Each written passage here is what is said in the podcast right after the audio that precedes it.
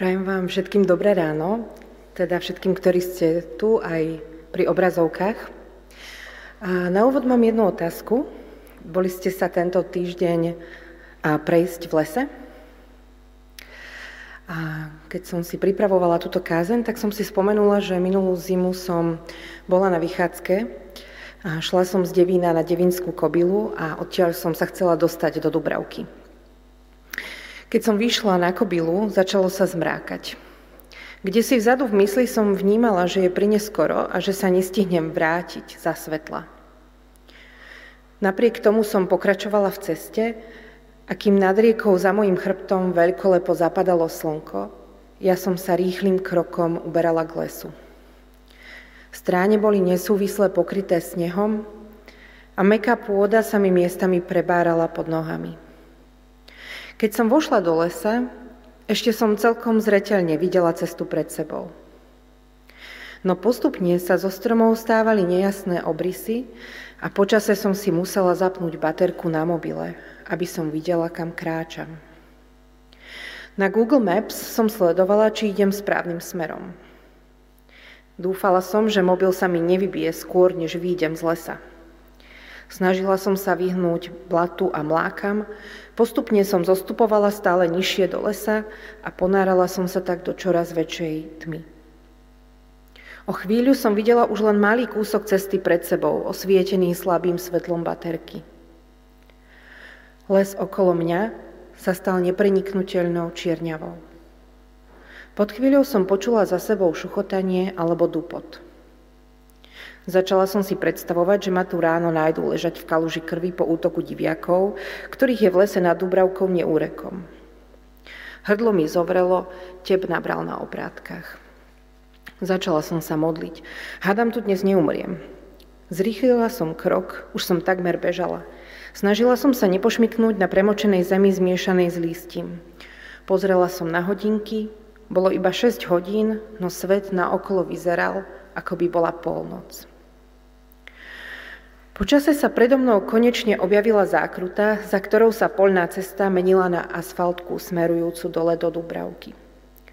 Začula som hlasy a predo mnou som zazrela matné svetlo inej baterky. Už je dobre. Sú tu ľudia. Všetko sa vo mne upokojilo. Keď som podišla bližšie, zistila som, že predo mnou kráča otec s dvoma cérami, ktoré sa s bezstarostným chichotom preháňajú z jednej strany cesty na druhú. Dávno som sa tak nepotešila pohľadu na inú ľudskú bytosť. Svetla začalo pribúdať, krajina okolo mňa prestala pôsobiť ako hrozba. Tuto už poznám, už som skoro doma. Text, ktorý sme dnes čítali, hovorí o svetle. Čo vám napadne, keď sa povie svetlo? Možno to budú slova ako slnko, deň, fotón, farby či fotosyntéza. Nikomu možno zídu na um spojenia ako svetielko nádeje či svetlo rozumu. Jan si vyberá túto metaforu, aby poukázal na absolútny, nehasnúci zdroj života. Keď hovorí o živote, ktorý bol svetlom ľudí, zrejme tým nemyslí podmienky našej planéty – kde je slnko v akurátnej vzdialenosti od Zeme a podmienky sú dokonale vyladené na to, aby umožňovali existenciu rastlín, živočíchov a človeka. Aby to Jan upresnil, použije prídavné meno, pravé svetlo. Ako by slnko bolo len napodobeninou pravého svetla, pokusom vystihnúť životodarnú moc, ktorá sa dotýka každého človeka. Každý človek má v sebe kúsok Božieho svetla. V každom človeku, akokoľvek skazenom, sa leskne kúsok jeho slávy. Toto svetlo je zároveň charakterizované tým, že svieti do tmy. Tma v nás podvedome vyvoláva úzkosť. Má totiž v sebe rozmer neistoty a nekontrolovateľnosti. Nevieme, čo na nás číha. Ako sme videli v detskom komikse, tieto pocity môžeme zažívať bez ohľadu na to, či sme v nočnom lese alebo vo vlastnej izbe. Možno ste zažili, že ste sa v noci zobudili, rozospatými očami sa dívate okolo seba a zdá sa vám, že pri okne sedí záhadná bytosť. Následne zistíte, že je to stolička, cez ktorú ste si večer predtým zavesili oblečenie. V tme aj známe predmety nadobúdajú hrozivý charakter. Vo svetle sa všetko zdá akési vľúdnejšie, nádejnejšie. Navyše čítame, že nad týmto svetlom nemá tma žiadnu moc.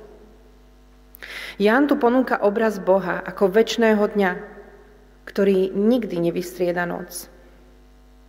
V závere knihy Zjavení je budúcnosť Božieho kráľovstva opísaná pomocou tejto metafory. Noci už nebude. Nepotrebujú svetlo lampy ani svetlo slnka – lebo Pán Boh ich bude osvecovať a kráľovať budú na veky vekov. Je to zvláštna predstava pre nás, ktorí východom a západom slnka meriame plynutie času.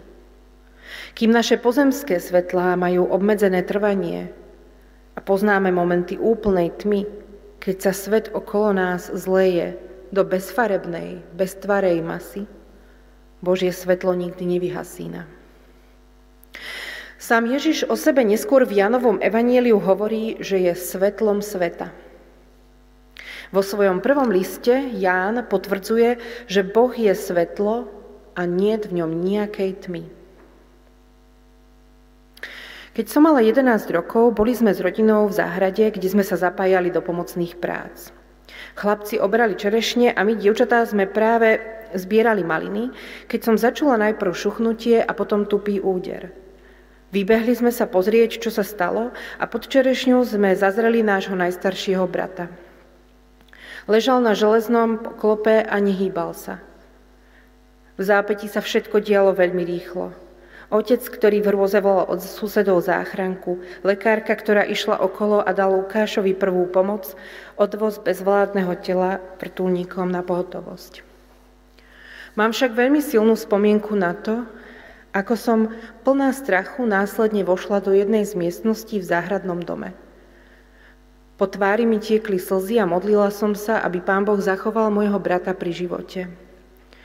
Dívala som sa von oknom a v tej chvíli zapadajúce slnko zasvietilo do miestnosti a jeho lúče mi ožiarili tvár.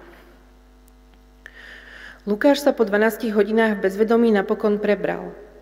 Ako by zázrakom nemal nič zlomené, utrpel len silný otraz mozgu.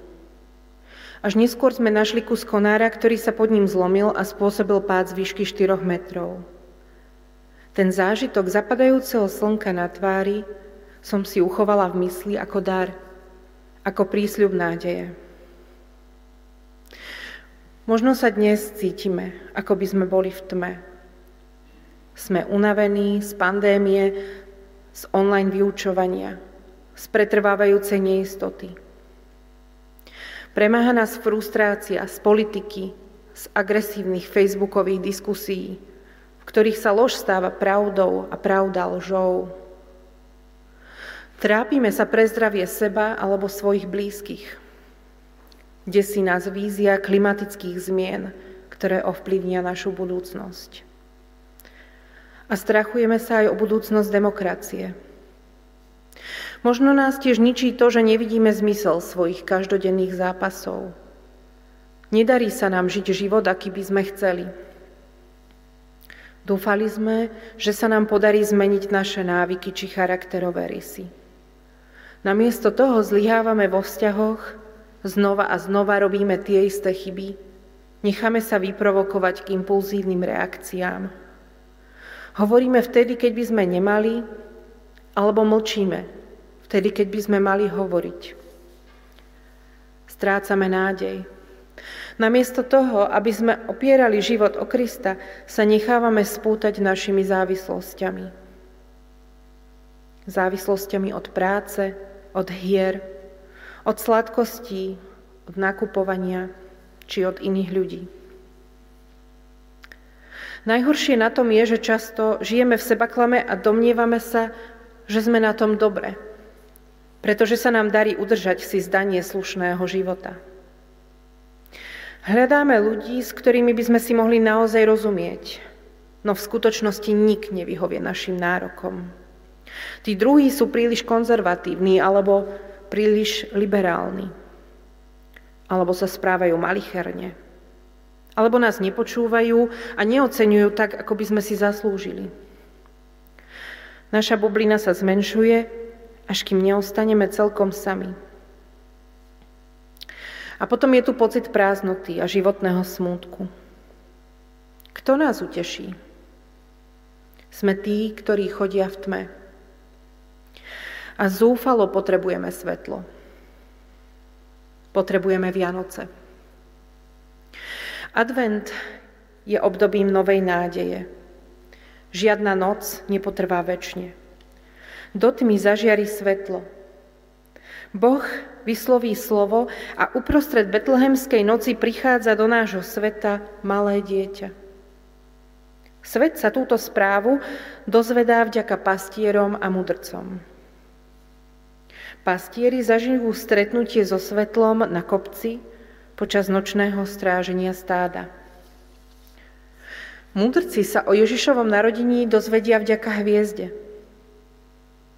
Je symbolické, že Vianoce v našich končinách oslavujeme v období zimného slnovratu. Aj keď sa to sprvu nezdá, od teraz bude svetla už len pribúdať. Aký vplyv má príchod Božieho svetla na náš život tu, na Slovensku, o 2000 rokov neskôr? Čo to znamená pre naše každodenné zápasy, pre našu únavu, úzkosť či zlyhania? Mení sa tým vôbec niečo? Náš svet sa zdá byť ponorený do tmy rovnako ako v časoch pred Ježišovým narodením. A predsa. Predsa je všetko inak.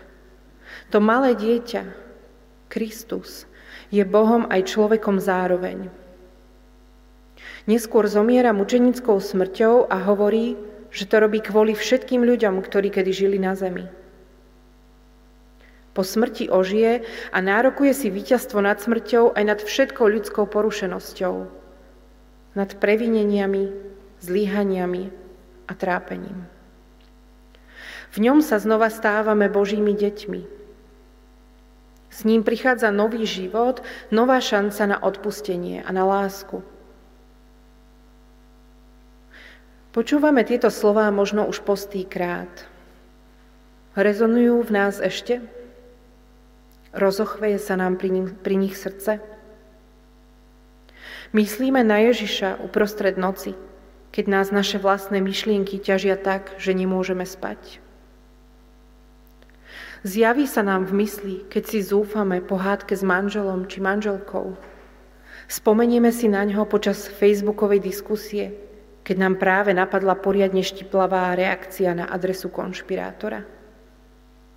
Alebo keď sa bezmyšlienkovito hráme hry na mobile. Ježiš, neustále prítomný. Napriek rakovine, napriek odsudzeniu vo vzťahoch, napriek prázdnote, napriek samote, napriek smrti. On nás aj dnes volá, nasleduj ma. Hovorí to potichu, neprekrikuje. Pozýva nás nasledovať svetlo tak, že sa sami staneme jeho súčasťou. Spomínali sme, že Ježiš sám seba označil za svetlo sveta. No v kázni nahore sa to zrazu všetko otočí. Ježiš hovorí nám, že sme svetlom sveta. Vyzýva nás, aby sme nechodili v tme. Namiesto toho máme veriť vo svetlo, máme sa dokonca stať synmi svetla. Pavol v liste Efezanom rozvíja túto metaforu a hovorí Veď kedysi ste boli tmou, ale teraz ste svetlom v pánovi. Žite ako deti svetla. Čo tým myslí? Máme sa stať nejakými éterickými bytostiami, ktoré sa na všetkých usmievajú, na každý problém majú optimistickú odpoveď, neustále vyžarujú dobrú náladu? Čo je vlastne to, čo sa od nás očakáva? Pavol v liste Efezanom vykresľuje obraz dvoch protikladných spôsobov života. Jeden z nich prináša ovocie svetla a druhý neplodné skutky tmy. Ako vyzerajú neplodné skutky tmy? Pavol hovorí, že ak hovoríme, že máme s Bohom vzťah, no pritom klameme a nerobíme to, čo je pravda, chodíme v tme. Jan zase vo svojom liste píše, že ak niekto hovorí, že je vo svetle a nenávidí svojho brata, je v tme. Táto tma je charakteristická tým, že si ju človek ani neuvedomuje. Ale kto nenávidí svojho brata, je v tme a chodí v tme, ba ani nevie, kam ide, lebo tma mu zaslepila oči. Naša neláska voči druhým ľuďom nás zaslepuje a najhorším dôsledkom takejto tmy je, že si myslíme, že sme vo svetle, zatiaľ čo v skutočnosti je to presne naopak. Potrebujeme teda zdroj Božieho svetla, aby sme videli samých seba v jeho pravde. Ako píše žalmista, v jeho svetle vidíme svetlo. Je to Boží pohľad, čo nám pomáha rozlíšiť svetlo od tmy, pravdu od lži, lásku od nenávisti. A v čom spočíva ovocie svetla? Vo všetkej dobrote, spravodlivosti a pravde, odpovedá Pavol. Áno, máme byť dobrí a spravodliví, no súčasne máme byť pravdiví. A to aj vtedy, keď sa nám nedarí prejavovať dobrotu a spravodlivosť. Ján ho ešte doplňa a píše, ale ak chodíme vo svetle, ako on je vo svetle, Máme spoločenstvo medzi sebou a krv Ježiša Krista, jeho syna, nás očistuje od každého hriechu. Ak hovoríme, že sme bez hriechu, klameme sami seba a nie je to v nás pravdy. Ale ak vyznávame svoje hriechy, On je verný a spravodlivý. Odpustí nám hriechy a očistí nás od všetkej neprávosti. Výzva svetla je teda výzvou pravdivosti a pokánia. Pokánie, to staromodné slovo, sa ukazuje ako jediná cesta z tmy, ako skutočné svetlo na konci tunela. Na českej Wikipédii sa píše, že predstava pokánia je pre moderného človeka nielen neobvyklá, ale aj ťažko priateľná. Postup, ľútosť, obrátenie, odpustenie sa totiž nemôže stať všeobecným právnym pravidlom. A myšlienka, že obrátený hriešnik je cenejší než spravodlivý človek, je vo svojich dôsledkoch takmer anarchická. Áno, v jadre pokania je čosi škandalózne. Ale ako priznáva i Wikipedia, bez ohľadu na to je zrejmé, že len úprimným priznaním a odpustením sa dá spáchané zlo definitívne odstrániť. Žiadne ľudské spolužitie sa tak bez odpustenia a zmierenia nemôže trvale zaopísť a dokonca i právo nutne potrebuje rôzne karikatúry odpustenia, ako je premlčanie zločinu alebo prezidentská milosť. Napriek všetkej paradoxnosti si tak staré pojmy pokánia a odpustenia zachovávajú aj svoj ľudský a spoločenský význam, ktorý nemožno ničím nahradiť. Takto píše Wikipédia. Význam, ktorý nemožno ničím nahradiť. Pokánie je totiž priznaním toho, že tma je aj v našom vlastnom srdci. Že nie tí druhí, ale my sami sme problém. Advent je obdobím príprav. Pripravujeme sa na Vianoce, nakupujeme darčeky, premyšľame nad tým, s kým Vianoce strávime a ako využijeme následujúce dni voľna. Je to tiež príležitosť na vnútornú prípravu, na prípravu srdca. Ján Krstiteľ podivuhodný kazateľ, ktorý ohlasoval Ježišov príchod, hovoril o tom, že sa máme pripravovať tým, že budeme vyrovnávať naše chodníky. Aj dnes sa pri návšteve význačnej osobnosti zvyknú v danej časti mesta opravovať cesty a rekonštruuje sa zanedbanie pôsobiaca architektúra. Nazrime teda do vlastného vnútra. Dovoľme Božiemu svetlu, aby zažiarilo do našej tmy. Priznajme svoju bezmocnosť a požiadajme o odpustenie. Film poľského scenáristu Kristofa Kiešlovského Nebo rozpráva príbeh ženy, ktorá je na úteku pred spravodlivosťou pre vraždu drogového dílera, pri ktorej zahynuli ďalší nevinní ľudia. V jednej scéne sedí v kostole a rozpráva sa so svojím priateľom. Najprv vidíme záber na prázdnu spovednicu a následne sa kamera zamerá na dvoch ľudí, ktorí sedia v jednej z kostolných hlavíc. Žena hovorí, veľa som toho pokazila. A urobila som niektoré naozaj hlúpe, hlúpe veci. Mnohokrát som klamala svojej mame a sestre. Raz som bola neverná manželovi a neurobila som všetko preto, aby som ho zachránila. Napokon, možno sa nedá urobiť všetko. No štyria ľudia kvôli mne zomreli a ja s tým nedokážem žiť. Nikdy sa s tým nezmierim. Zastrelila som bezbraného človeka, o čom vieš. Ale to, čo nevieš, je, že som prestala veriť. Prestala veriť v čo? Opýta sa muž. V zmysel, v spravodlivosť, v život. Po chvíli ticha muž odpovedá milujem ťa. Tak si predstavujem, že nám odpovedá Boh, keď mu vyznávame svoje previnenia. On nás miluje. On je verný a spravodlivý. Odpustí nám hriechy a očistí nás od všetkej neprávosti. Takto sa budeme môcť stať deťmi svetla, nositeľmi nádeje, dobroty, spravodlivosti a pravdy vo všetkých prostrediach a vzťahoch.